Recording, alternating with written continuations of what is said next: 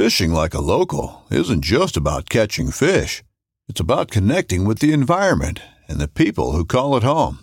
It's about hearing the stories and traditions that have been passed down for generations and sharing unforgettable moments with the people you meet along the way. Fishing like a local is having an experience that stays with you forever. And with Fishing Booker, you can experience it too, no matter where you are. Discover your next adventure on Fishing Booker. This upcoming concert season will be all about the boots, and Tecovas is your stop for the best in Western style. Tecovas has seasonal and limited edition offerings this spring and summer, including men's and women's boots, apparel, hats, bags, and more. All Tecovas boots are made by hand in a time honored tradition with timeless styles that are always on trend. And Tecovas has first wear comfort with little to no break in period. It's hard to find this level of comfort paired with this level of style.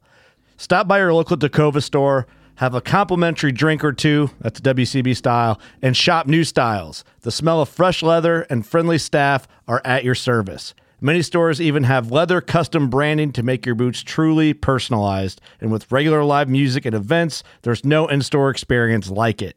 If you can't make it into a store, just visit tecovas.com. That's T E C O V A S.com. They offer free shipping on all boots, as well as free returns and exchanges, and ship right to your door. Go to tecovas.com and find your new favorite pair of boots today.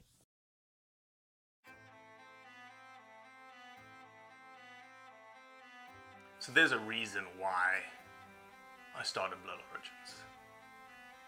And that reason is simple. Is that I wanted to convey the truth about hunting. It brings awareness to to non-hunters that it's it's more than just killing animals. How do I start it? Brittany. My name My, is- oh, Does my hair look okay? It's fantastic. My name is Mike Axelrod. Start again. Yeah, I hated it too. Braxton, you said something in the car to me. You said that you were living on borrowed time. Hmm. there's a perception around who hunters are, what we're supposed to be, and a, a feminist that works for a non-profit that is a hunter that has only eaten wild game for the last 20 years is likely not the thing that people think about when it comes to a hunter.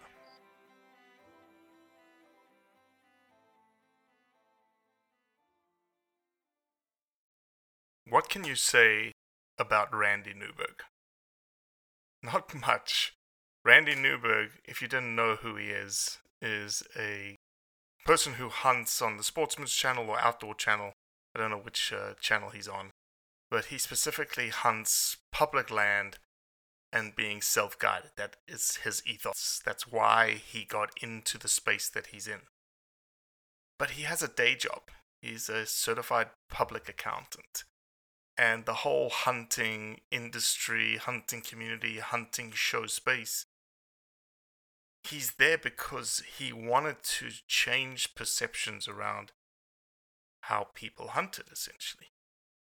And so, this conversation specifically is me almost getting a state of hunting from Randy.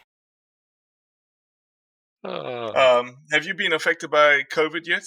uh, I had it really bad a year ago, December of 2020. Uh, I got, I, I was pretty much bedridden for a month. Uh, Jeez. yeah, I had eight months of continued, they call it long hauler. On the back of Mhm. my phone here, you see I have this Kardia device. Mm. My cardiologist was so worried about my irregular heartbeat that he gave me that device and it'll take an EKG from your phone. Wow. So when I'd have these weird fluctuations, it would then text it to him. And he'd text me, What are you doing right now?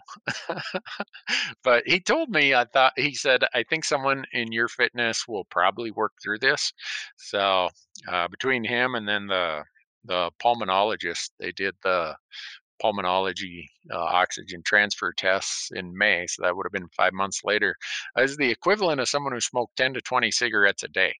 Wowza! Yeah. and you clearly do not smoke ten to twenty. I've never cigarettes smoked in my life, but uh, you know, a good hard season in the mountains of just forcing yourself and pushing yourself. They were right. I, I feel like I got through it, and Yeah, uh, yeah. given given the if you want to call it fear or whatever, I don't know. Uh, I did get a booster shot and both vaccinations. I just hmm man, if if I got it again that bad a second time, I'm not sure Mhm. I'd make it through.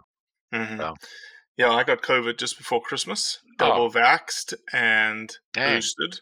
But no, it was just a head cold. The worst part about it is I'm such an extrovert. I was stuck in this room that you see me in right now, and my wife and my kids would put a mask on. The masks were hanging on the door on the outside of the door of this room. They would put their mask on, they would open the door, they'd slide a plate of food into the room, and they'd close the door. Oh, Robbie, you you'll get a kick out of this. I I thought I was. uh, I, I wondered if if I was gonna make it through. My wife, for two days, she couldn't taste or smell anything, and that was the extent of it for her. She tested positive. I gave so I, I gave it to her. Obviously, she gets up in the morning, cuss not cussing. She doesn't cuss, but cursing the the fact that she couldn't taste her coffee, and so that's the only. Wow. only thing she had. so had. weird how it hits people differently, right? It's just Yeah. so weird.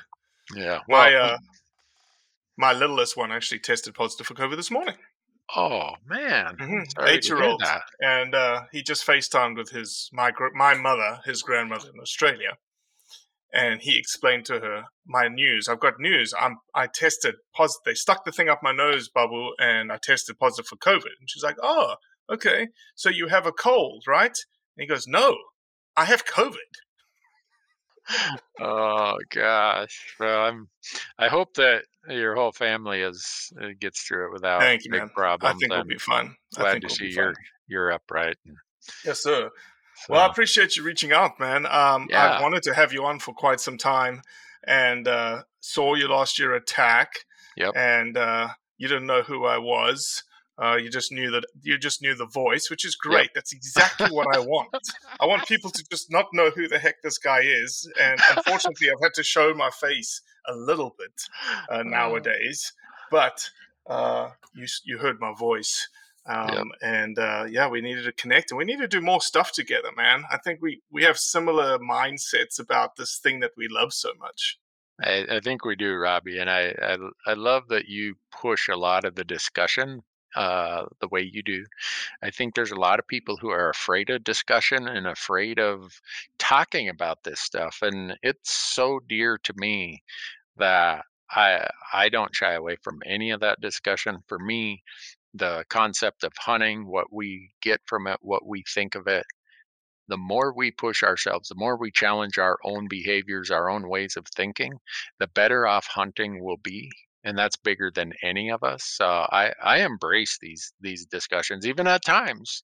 You know, you look in the mirror and you're like, "Dang, you know, I might uh, I might have to correct some things I've done here," and and that's that's Mhm. discomforting at times, but it's also growth. Mhm, So- Definitely. Well, before we go any further, Randy, why don't you introduce yourself to those who may not know who you are? Well, I'll, I'll do that, Robbie. I, I'm Randy Newberg. Uh, I live in Bozeman, Montana, and uh, I produce a lot of media platforms. I've been involved in volunteerism and conservation uh, advocacy in the hunting space for over 30 years. And uh, I always tell my wife, what a country. I, I'm the luckiest guy on the planet, and I wake up every morning to prove it. Uh, I'm I just uh, I, I I really feel that the way when I say that, Robbie, that I live in a country where uh, the opportunities that were afforded me. I, I grew up in a little logging town, uh, lived in a trailer house, single mom, three kids. I'm the oldest, and if you would have told me that I would have grown up in the amazing world I did eh, with the opportunities, with the blessings I've been able to receive through some good luck, some hard work. Uh, I, if you would have given me a, a, a whiteboard and a marker and said, "What do you want your adult life to be like?" I couldn't have dreamed it. And uh, I, I joke when I people think I'm joking when I say, "What a country," but I do Mhm. feel that way. I, I, I Have you hunted outside the country? Have you been outside of America? Uh, only places I've I've been to Mexico, but not hunting, and I have hunted in Canada. I, I've never went overseas. I think your perspective would be amplified if you came to, say, South Africa, not to hunt, but almost had this um, indoctrination to how I was raised, in Yeah, which I was raised with there wasn't any hunting available, eight and a half million people, and there are no public lands, and you cannot just have a rifle. You have all these things that you have to go through, and if you did have a rifle, you could only get ammunition for that specific rifle. Um, Wow. so to be able to walk on a piece of private ground with a with a Mm. loaded weapon, and to be able to walk on a piece of public ground that essentially is mine, even though uh, you know, as you and mine, yours and mine as American citizens. But when you when you think about it, it actually belongs to the world because random Joe Blow from Australia can come to Montana and he can walk on public ground. He can hunt on public ground. So Yeah. essentially, the public ground is it belongs to the citizens of the U.S., but it belongs to the citizens of the world. I've never thought of it that way until you just said that, Robbie. But you're right. It, it is. It's and Shane Mahoney, uh, if you Shane, he often says, Intellectually daunting individual is how I actually met him three days ago. Well, I met him again for a couple of times. I, I'm sure he knows who I am, but I said to him, I introduced him. I said, "Look, this guy, he is intellectually daunting." Yeah, he uh, he and I talk a lot, and he said he he, he kind of said what what you just mentioned. He spends a lot of time in other on, on other continents, and he said that maybe one of the greatest gifts the United States ever gave the world was the concept of public land. hmm And I uh, until Shane said that, and you just said what you did both times, I'm like, why didn't I think of it that way? But I think uh, as as someone who's lived it, who has grown up with it, we have a tendency to take things for granted. Uh, and uh, I grew Well, you up don't in think hunting. it's gonna you don't think it's gonna happen to you, right? Just Right, because that's yeah. what it's always been like. Yeah, I grew up in a hunting culture in this little town of 500 people. Everybody hunted. Every mentor I knew hunted. Ev- ev- Every school teacher, hardware store owner, you name it, they all hunted. And when my parents got divorced when I was 10, my dad moved off for a while. And that's right at the age when I thought I was going to get to hunt. And I still remember the fear, fear I had that, oh no, my dream of being a hunter may have just disappeared but I had public land out my back door where I could get off the school bus or walk home from school, go grab my 20 gauge, walk along the river and shoot rough grouse and rabbits. And that was public land. And that allowed me to become a hunter. And that's th- that doesn't happen everywhere in the world. No, it does not. It does not, and that's why that's why I take Blood Origin so seriously, Randy. Is that you know people question, and this is probably a good segue into some of the things that we want to discuss. People question my ethos. They hmm. question why I'm doing what I'm doing. Oh, yeah. Because of the fact that the hunting industry, the model, I don't know for for I understand why it's built this way, but the model is ego driven. The model is I, I, I, I, I versus we, we, we, we, we. Yeah. Um, so it it's it you know it's difficult for me to you just have to keep doing by you know your actions. Just say okay, don't believe me, don't believe me. I'm just going to keep doing what I'm doing every single day. One day, hopefully, I can convince you that I'm doing this for the reasons I'm telling you I'm going to do it for. Yeah, I I can relate a hundred percent to what you're saying, Robbie. I a lot of people question why I do what I do, and it goes back Yeah, to you this. said to the- me, you said to me that you are not someone who re- relies on hunting and what you do, your media, Mhm. as a career, right? No, no, not at all. And that was a deal I made with my wife. I'm a tax accountant, or as I tell people, I get to disinherit the federal treasury for a living. And uh, when you're a CPA, you know, you get most of your work done from oh, 1st of December till the middle of April, and then you try not to get in trouble the rest of the year. But I I've been like I said, I've been blessed. I've owned some businesses. I've you know n- investments, rental properties, stuff like that have turned out great for me. And like some people may work to get to a point in their life where they want to go to Florida and sit on the beach. They do it because that's what they want to do. or maybe they want to you know retire at 65 and go live near the grandkids they've worked to get to that point and they go do because that's what they want to do and i in another aspect of that i'm blessed i've worked to get to this point in my life to do what i want to do and that's what i want to do whether Mhm. i make money at it or lose money at it it's not going to impact the motivations of why i do it because it it it, it has no no financial impact to me. The the only thing it would do is I wouldn't have a couple camera guys following me around in the woods. I Okay. I'm- I might have a little more time to myself out in the woods, but I I've so hunted why did you do it then, Randy? Why did you decide to have cameramen follow you around the woods? Let's take the old leaf out of Matt Rinella's book, which is, you know, hunting. The commercialization of hunting has led to the destruction of hunting. Yet Right. here's Randy Newberg saying, "I love to hunt," but you made the decision to have cameramen follow you in that endeavor. Yeah, and so I usually don't talk about this much, Robbie, but uh, since I've started this, I've I'm still probably three hundred thousand dollars in the hole, and I've worked fourteen years with no paycheck, and I get that question all the time. What, what, why? What, what, what, what's the motivation? And the motivation partly goes back to growing up. I I realize how much hunting has added to my life my life is so much more full. My relationships with my family, my friends, my community are defined by the fact that I'm a hunter. My business card says Randy Newberg, comma hunter. Doesn't say Randy Newberg, comma CPA. That's who I am. That's my identity. And when I started all of this, I'd spent 13 years on the board of directors of a national hunting organization that focuses on hunter behavior. And that the person who started that, Jim Posewitz, founded Orion the Hunters Institute. And one day he commented, he said, "You know, Randy, the the anti-hunters did not have to come about because along came outdoor TV." And Mm, I would have Wow. to say there's a lot of truth to what he said. And I grew frustrated with how I was seeing the image of hunting be defined and created and crafted by a small handful of non hunting people who were the programming directors at networks and the editors at magazines. And I'm not saying that the editors at magazines were bad people. It's just that they were accountable to a different master than I wanted hunting to be accountable for. right. And the, the barriers to entry to hunting messaging up until just seven or eight years ago with digital platforms was extremely high. You had to be like me, where you were foolish enough to go talk to a couple of your friends and say, Hey, what do you say we start this company? You know, I'll let you, you guys want to, I always said you wanted to be a minority investor in something I did and da da da.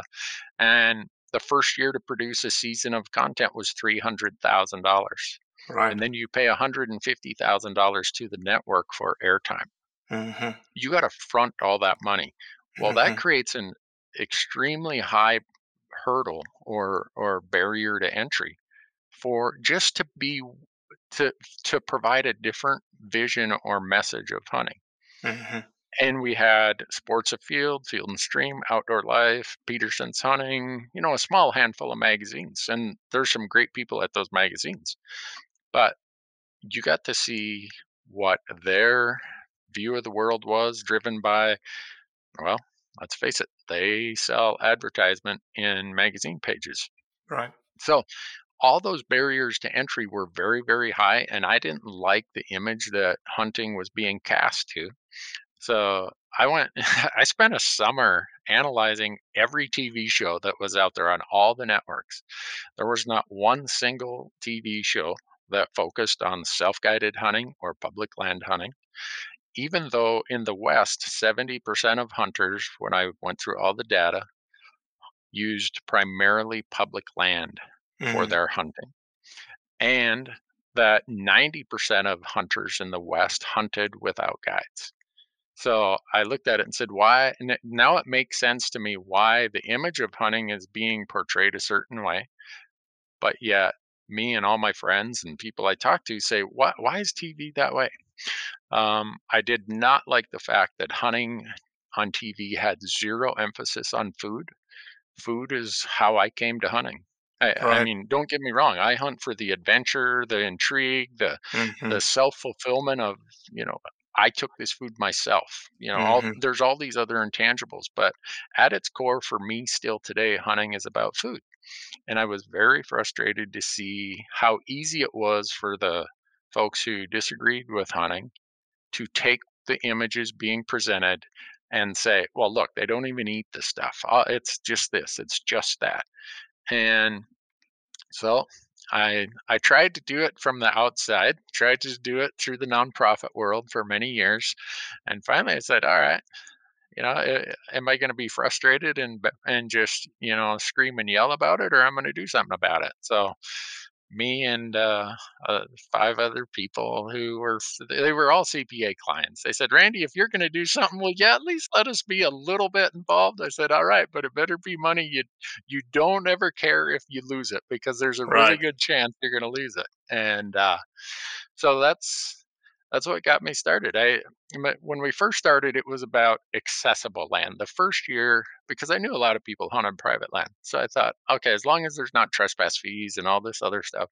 Right. And after the first season aired, it became very obvious to us that the idea of public land was really resonating with people and that's was kind of my gig anyhow in all my Mhm. conservation and volunteer work so after about the second year we did it pretty much we just stuck with all right public land and and off we go and and at, the other thing that was pushing me at the time is there was a big effort underway in 2000 through 2015 probably to dispose of the public lands of the united states Mm. and as someone who spends a lot of time in Washington, D.C., unfortunately, on these issues, but also on tax issues, I became very concerned about that.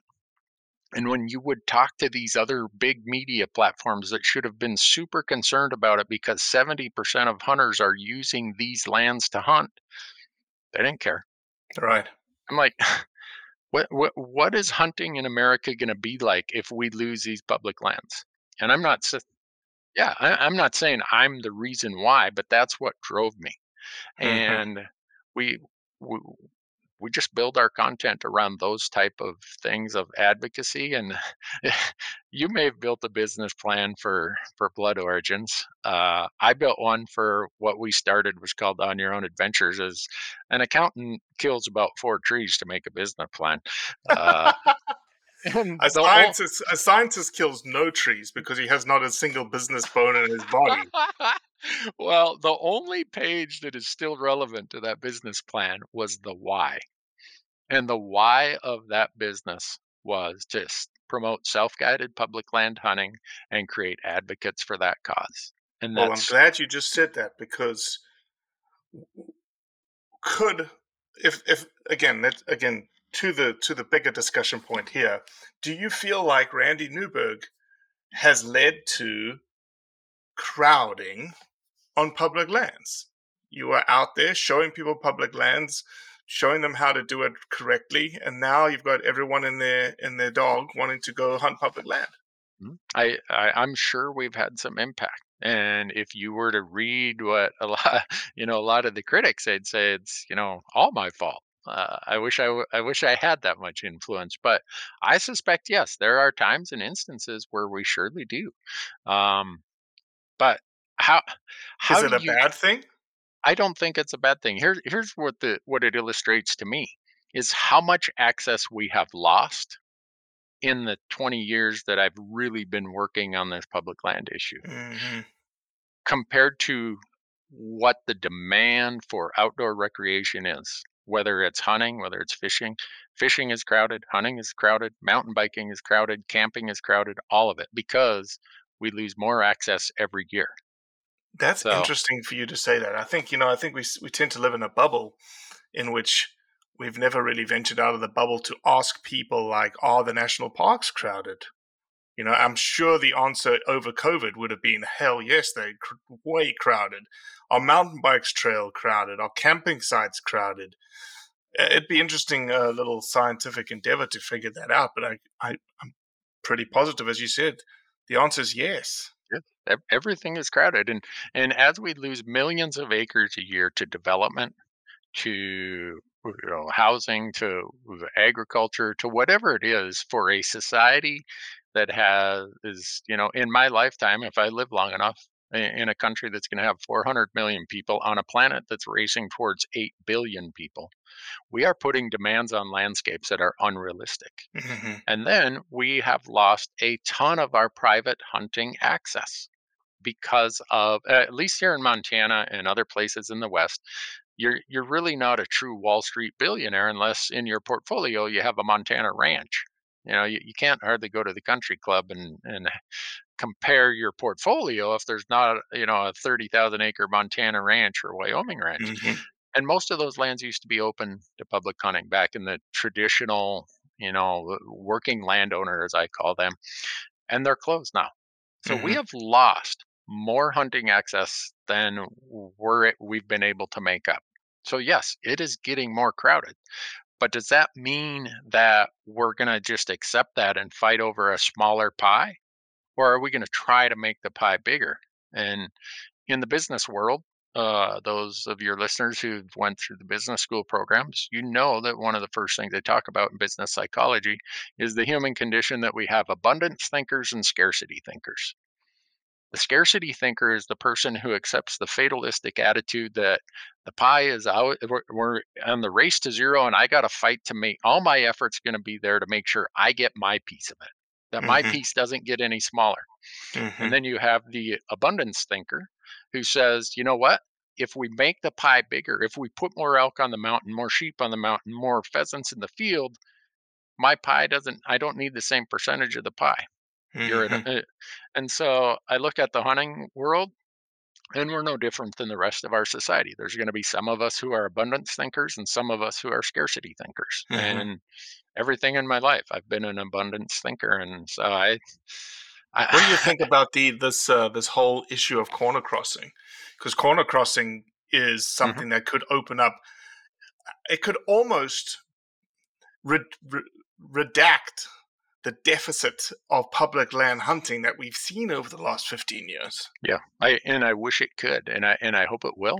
Um, I, I, you know, I, if there's anything that uh, put me in the spotlight, it's when I hired a helicopter to fly one mile from one piece of BLM land into another piece of BLM land. I did it five years in a row because the piece of BLM land in question was up for a land exchange where the surrounding landowners had petitioned the BLM under the premise that look, it never gets used. So for the cost of about six to seven hundred dollars per person, if you split it three ways, we went in there and shot a lot of elk on that BLM ground, and uh, uh, it's still BLM ground, and people are still hunting it. Uh, so is it legal to do that? Is yeah. that someone you can do that? You could chopper in and drop yourself on on BLM land. yeah, there there's some restrictions. You know, it's a motorized vehicle, so you got to land on a motorized trail or road. Okay. Uh, and the BLM allows it. The Forest Service does not allow it. Um, there's whole I in the five years of doing it, I learned an awful lot about that stuff. But the the point of all that being that there are places where these isolated parcels, like you're talking about, that can be accessed via corner crossing, are phenomenal hunting. And it would be great if we could find a solution to that. You know, I get a lot of heat because for years I've said that uh, it's civil trespass, and it is. I've hired I don't know how many law firms. This summer, I hired another law firm to look into a bunch of other ways around this corner crossing issue Hmm. without committing civil trespass. And they're going to be on my podcast next month. And Amazing. we we have sorted kind of where the dead ends are that they think from a legal standpoint. But there's a lot of places that aren't necessarily dead ends. And uh, I've you know, in 30 years of being a CPA, you get to be an expert witness enough. You read a lot of tax law. You realize that legal precedent, unless it gets converted into law, isn't a lot to stand on from from a legal standpoint. So So these uh, guys that have corner crossed in Wyoming and they raised a ton of money for their legal fees and whatnot. What's can just give us the gist because I'm obviously not up to speed as much as you would be from a legal perspective. If they win, Mhm. you know, a lot of people have this idea that if they win, then it's done. Like, okay, now Yeah. it's it, it's all, but it's No. not right. No, it's it's nowhere near done because uh, uh, you know a legal case is only relevant to the jurisdiction of the court that it was cited in, and the attorneys I've hired they, they've looked at the fact pattern in Wyoming and they're convinced that the DA down there is going to drop that case, maybe they won't. I don't know. But for it to become law, Well, for those that aren't too familiar with when when you say that the DA is going to drop the case, what do you mean? uh, the the the charges against the four hunters, eh, eh, there's so much risk to the landowner and other side. They could the, the last thing you want is a bad ruling, right? But but It- hold on, hold on. So let's play this out. If they Okay. drop the case, Yep. Then what's going to stop a thousand hunters this fall in Wyoming doing the exact same thing? nothing. Nothing. In fact, I would say if they drop the case, a thousand hunters are going to do that in Wyoming this year. Absolutely. So I, Isn't I- that uh, yeah, you know- exactly. you know, my approach to it has always been a little bit different. I hope these guys prevail. I, I'd love to see them prevail. I'd love to see it go all the way as whatever the highest possible court would hear it, because the higher the court level upon appeal The after bigger the jurisdiction. right, the greater the jurisdiction, and the more likely that it's going to Ah. be held up as precedent in other cases. Oh yeah, yeah, yeah. But what is likely going to happen, and I've talked to three people very involved in the Wyoming legislative process. Uh, they're already crafting bills down there that say, okay, if the court does decide against us, we're we'll just change the law. So, In the state Uh, of Wyoming. Yeah. Well, in Montana, you know, we we had this same issue come up where we had a Republican legislator and a Democratic legislator come together and they sponsored a law in the 2013 legislature unknown to hunters that they were going to make corner crossing legal. Wow. So every, everyone calls us hunters and say, you better get to the Capitol and testify in support of this. So everybody's like, well, bipartisan, you know, a very conservative, landowner friendly uh, legislator.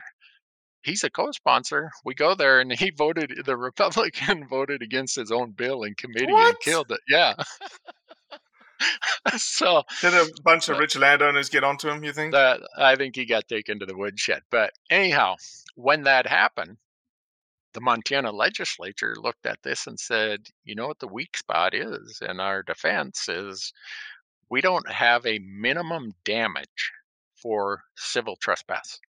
And it, we can we don't want to spend all our time talking about this, but every attorney will tell you that under this doctrine called the ad coelum doctrine, that it goes back to common law way way back. It says the landowner owns everything down to the depths of hell to the heavens above, including Okay. the airspace. So Okay. that's why under that principle that has been held in the U.S. Uh, even going across, swinging your foot over the corner, technically, quote unquote, is civil trespass. There's no damage, but it's still civil trespass. Gotcha. So in Montana, they said, well, we'll just make it a $1,500 minimum damage for civil trespass. Damn. So every time you do this, and it's it's not civil trespass, it's civil trespass while hunting. So Mhm. if the kid runs across your yard to pick up his football, there's not going to be a $1,500 damage to him, but while in the act of hunting. So that bill made it through one committee almost to the other, and then they heard the governor would veto it, so it never made it. But right now in Montana, they're crafting that stuff, getting it ready for the 2023 legislative session. That's what we're going to get. We're going to get a reform of Montana's criminal trespass statute and mandatory minimums for civil trespass. Wow. They're So- not talking about bringing corner crossing back up at all. No, no. But the the reason I've hired attorneys on this issue since that whole thing I talked about 2013 and 14 is there are a lot of other ways here to look at this and try to solve this problem. Um, and I'm not saying any of them will work out. Maybe they won't. But I I think there's some really interesting things out there about how title was transferred when the federal government gave land. There's issues related to easement by necessity. Uh, there's implied easements. The amount of time and effort that I've Mhm. spent uh, looking into this stuff is Uh, I could have And again, for what gain, Randy? Like, why are you putting all your effort into something like this? for the same reason that people are funding the GoFundMe account for those four hunters in Wyoming. I I, I struggle with the idea that somebody, whether it's a private party or whether it's the public in general, that there is property they own that they can't get access to. Hmm. I- It just it, it doesn't sit well with me, and so I want the public to have access to the public lands, and I want to find legal ways to go about that. And one thing that's really helpful in the last 20 years is a lot of private landowners are suing each other. Uh, So they're they're two neighbors, right? Two big landowners. They're suing each other to say this ad coelum doctrine does not apply. Well, please keep fighting Please that way. Keep, yes. keep- Let's, keep let's doing that, that ruling. because that would destroy the whole idea that Mhm, this is trespass. So mhm. it's I don't know. I'm I'm a patient guy, and so I'm willing to keep working at these things. And and I know some people probably don't have aren't looking at it the way I Mhm. am, and I get that. I I how whatever approaches we can have to try solve these problems, I support them all. hmm Randy, you've been you've been in hunting in the hunting community in the hunting industry twenty years, thirty years. Yeah. You have a, a when you step back, you have a unique perspective on seeing how the hunting industry has changed. Yeah. What about the change? I you know I see things that I'm like, shit. I wish we didn't have that. I wish we didn't have that. I wish we Mhm. didn't have that. In your mind, what's the thing that you might have like you look at it today versus when it was 20 years ago and you're like shit that has gone to a point mm. where i never knew it was going to go I, I and this is just I I never want to use the term ethics because that implies someone's who they are at the core. And a lot of people say, "Oh, long range shooting is unethical," or you know, shooting. i like to use the word preference the, yeah, right. These these personal things. preference personal opinion Whenever somebody uses the term ethics, I instantly get my my antenna starts vibrating, and I'm like, that person is talking about their personal preferences, and that's why I never use the word. I I, I know when I've started to say it before, I'm, I have to examine it and say, eh, come on, Randy, that's just your own personal preference, and that's why I'm even hesitant to answer the question the way I'm going to, because some will say, oh, you you just don't like that you and you're right i but i also understand physics. I understand that the further the distance the more the environmental conditions and the more the ability of the person releasing the arrow or pulling the trigger the more that's amplified. And so no what you're one- saying is you've seen over the years you've seen the distance in which animals are taken Mhm. increase to a point where you believe it's in in your opinion unethical in, my opinion, I don't think that we're being honest with ourselves that there there are a pot full of animals that are hit that are not recovered. There are a lot of instances where if we all agree that the way that we harvest an animal somewhat speaks to the collective ethos of hunting, having respect and appreciation for that animal, I think it's hard to argue against the fact that 1,200 yard shots at elk, and someone's listening going to say, Well, I killed one at 1,200 yards. Yes, they probably did. But what we never hear about are the ones that got shot in the ass or the ones that got a broken jaw or the whatever. And I know that because I hunt to get as close as I can.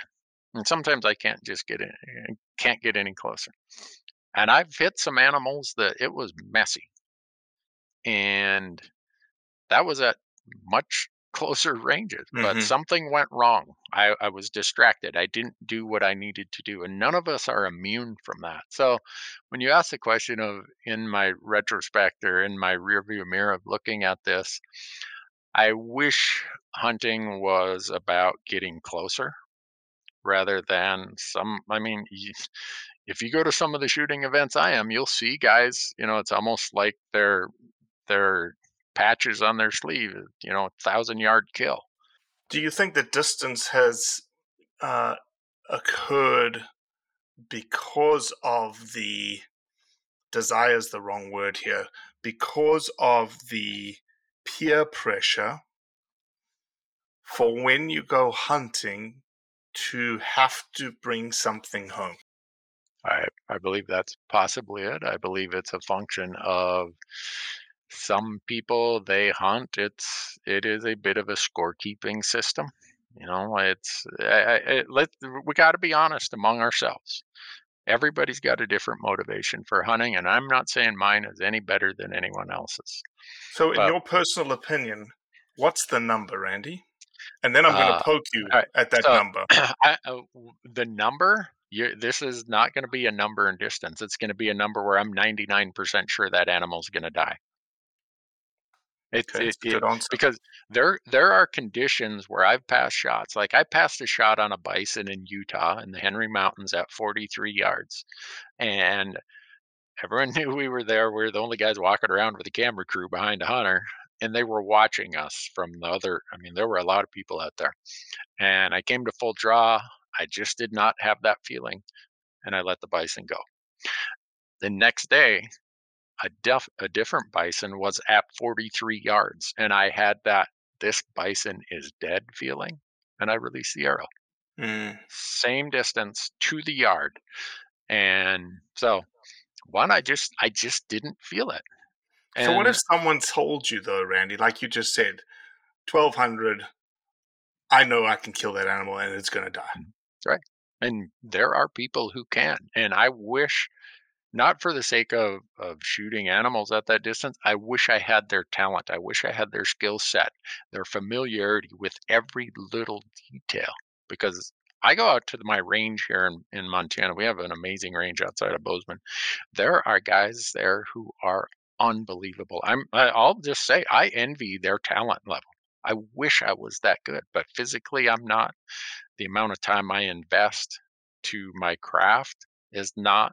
So I have to say, I'm I, I'm going to take closer distance shots, and that's just a reality of of how it Mhm. is for me. I I admire those guys, but the ones that are the best long distance shot shooters are also the ones who say, I, you know, with animals, I just I don't shoot over 400 yards. Too much can go wrong. You don't know how that bullet's going to perform at the point of impact, the wind, the weather, the, you know.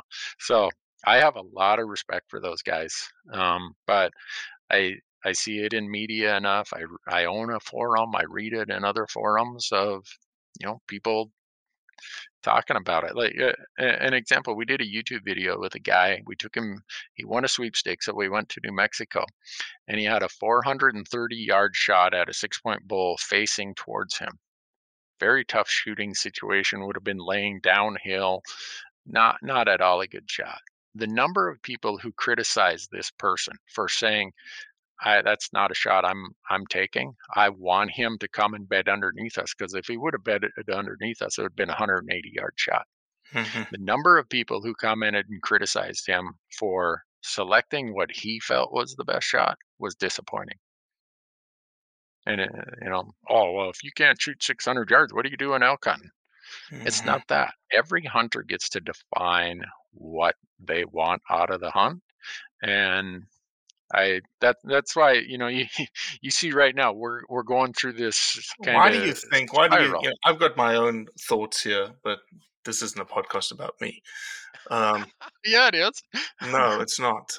Why do you think this innate competitive jealousy? Maybe that's the maybe I answered your answer for- you, but what is it about? Why is it this this innate thing about hunters to just like ah that's wrong ah that's wrong we hate you we hate you you have to do this you have to do that I I've been seeking an answer to that ever since I've I've realized that that dynamic exists, and I I really don't have an answer, Robbie. I I don't know. All I can say is that, like I said earlier, we're a cross section of our greater society, Mhm. and we're not going to behave any differently than society in general, and we see that everywhere in our society.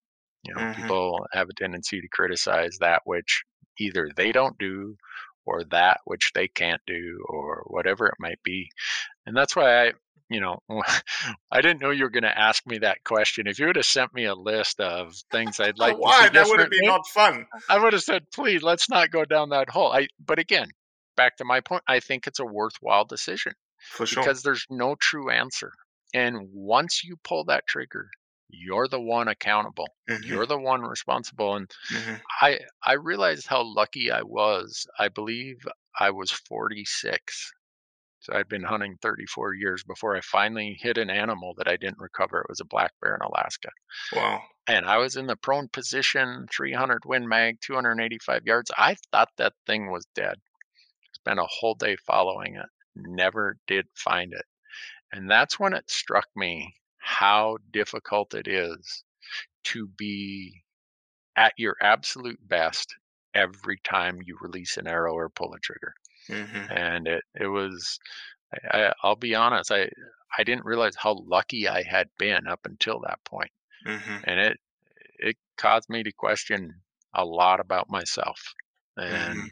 I showed it on the uh, the network wasn't that happy about me showing it, but Why would point the network not be happy with you showing stuff like that? That's the reality of hunting. Hunting is defined by chase and pursuit and has failure built into its definition. Right. I I have no idea, Robbie, but my first year, season one of On Your Own Adventures, my buddy Scott Jones, very accomplished hunter. He hunts with his own longbow. And so we're hunting mule deer in Nevada, and Scott doesn't fill his tag. And I send it to the network, and they say, Well, they email me back. They're like, You don't want to air this. You don't have a, you didn't kill anything. I'm like, So? What? Who cares? They're like, Well, that's, you know, we, we don't air those. I'm like, Well, Ridiculous. I'm the one who pay. I, I'm writing you the check, and my contract says as long as it meets certain criteria, certain formats, certain commercial breaks, you have to air it. So they sent me the kind of cover your ass email of, well, we recommend you don't do it, but you're right, we have to air it. So they aired it. It was one of our best viewed episodes ever Heck yes. of, of the whole season. And I emailed them and said, you know, you guys should be happy because next year I might only have one episode where I kill something. and, and eh, but that's that that's part of why I got into this is that that's an example of the way I think the story of hunting had been somewhat twisted or perverted to not Mhm. reflect reality. Mhm. So when I shot and hit that bear and I didn't recover it, that is not the position I wanted to find myself in. Mm. But I know I wasn't the only person who's ever been in that position, and I wanted to show the honesty of it. right. It just, you know, I screwed up. There's, there's no if if I hadn't screwed up, that bear would have been dead. That's the bullet performs the way it performs. The rifle, the scope, everything else, it's operator error. Yeah, yeah. And I, Yeah. I got to take accountability for that. And if I'm not willing to take the responsibility and accountability, then I should find a different job. Well, you do have a different job. True. I, I have one that pays my bills. Thank goodness. No, my theory to the whole competitiveness is um, that somewhere deep inside of us, we still have this DNA instinct for when we were back in, you know, caveman days, and that we we drug this thing back to the fire, and all Yeah. the guys looked at me and said, "Well, you're going to get all the women tonight, and you fed the, the, the family tonight, and I feel really bad, and so I'm jealous because of you." Mhm. The only difference, and, and somebody's pointed this out to me, which is quite it was quite astute of them, is that the next day those other hunters probably hunted a hundred times harder versus getting on social media and sitting back on a couch and saying whatever they wanted to say. yeah, but you you look at that. Yeah, that's a that's really I, I think a valuable observation or analogy that you use, Robbie. Uh, the cultures of hunting across the the planet have had a storytelling aspect to it. You go to the, you know, wherever you want to go, you find caves, you find petroglyphs, you find whatever it is. You look at the indigenous people of the United States or of North America, how colorful their art was Mhm. about hunting. So we we are storytellers today as much as they were however many thousands of years ago. But today we have more powerful tools, so it's our responsibility to use those tools of storytelling in the most positive manner we possibly can. Mm-hmm. Mm-hmm. Randy, um, just before we uh, end this, I like to, whenever we have these sort of free floating discussions, I like to always just give you the opportunity. Is anything on your heart that uh, you feel like you you haven't said? oh, Robbie, we get we got to do this more often if I'm going to get it all uh, all out of my heart. Uh, no, I, I just want people to understand that we are truly blessed in the United States, and and we may not all get along, we may not all agree, but hunting is uh, it adds so much to our culture of who we are as a country, who we are as people, that we owe it upon all of ourselves to make sure that there's a brighter future for hunting. And as much as quick as I say that, there's going to be other people who have a different view of how to do that or what that future should look like. And you know, you had Matt Rinella on your podcast, and I I am so thankful that Matt is out pushing the message he is, even though I may disagree with parts of it. I want people like Matt to keep doing it. I want 100%. everybody to keep doing what they can to make hunting in the way that they see it, the way that they were brought to hunting, the way hunting weaves through their soul, through their fabric. Do what you can. Do it in the way that makes you feel like you're you're making it positive because if we just sit back and we complain about the status quo, if we just get on Facebook and, you know, bitch and moan about something, hunting will not exist at some point in time. Mhm. And if if that's what ends up happening, my life of what I feel has been, other than my family, the most important things in my life. If hunting does not have a bright future, I completely failed. Mhm. I, I, just that's that's what drives me. I, I, I you know, like I said earlier, I, I do this because I'm in a position where I can, not for any other reason. Mhm. And maybe maybe I'll be judged. They'll be like that guy, yeah, man, what a weirdo, man. He's off his rock. Uh, but I'll uh, I'll at least have done it because I I think I was trying my best and like you, like me, like everybody, you know, Mhm. you make some mistakes, but Mhm. you know, it's not the making the mistake that might be the problem. It's have you learned from it? Have you tried to do better? Have you grown? Yeah. So Mhm. I Well said. look- well said. You're I exactly. look forward to uh, sharing a sharing a camp with you someday, though. Yes, when sir. you get when you get to Montana? Well, I had a, a a Wyoming antelope tag and a Montana antelope tag, and I didn't fill either of them because I never went. Oh, bummer. It's okay. Huh. We'll start again. I was seven years preference points in Wyoming and three in Montana. Oh. It's okay. It's okay. Oh, that's um, oh man. it's I'm called balance, right? I don't have much balance. I fight for hunting every single day, and I hunted a total of three days in 2021. wow. Wow. I appreciate what you do, Robbie. I mean that sincerely. When when you bumped into me at TAC and I heard that voice, I'm like, I I should know this person. And uh, I just listened to a couple of your episodes. I'm like, please keep doing what you do. I, I and I mean that in all sincerity. You bring the the fierce determination to push this discussion to places that the bigger media machines don't want to have those discussions and we Mhm. have to have them you can't ignore it and pretend that these topics and these points don't exist and and you're doing a hell of a job forcing Thank you, us to think about it so please Thank you, my man. do it. That's uh, that's humbling coming from you. So we'll have to do it again, okay? um you say when and where i'll try to be there Yes, sir. thanks robbie Well, that's it for today. I appreciate you listening, as always. Leave a review, share it with your friends, and most importantly, do what's right to convey the truth around hunting.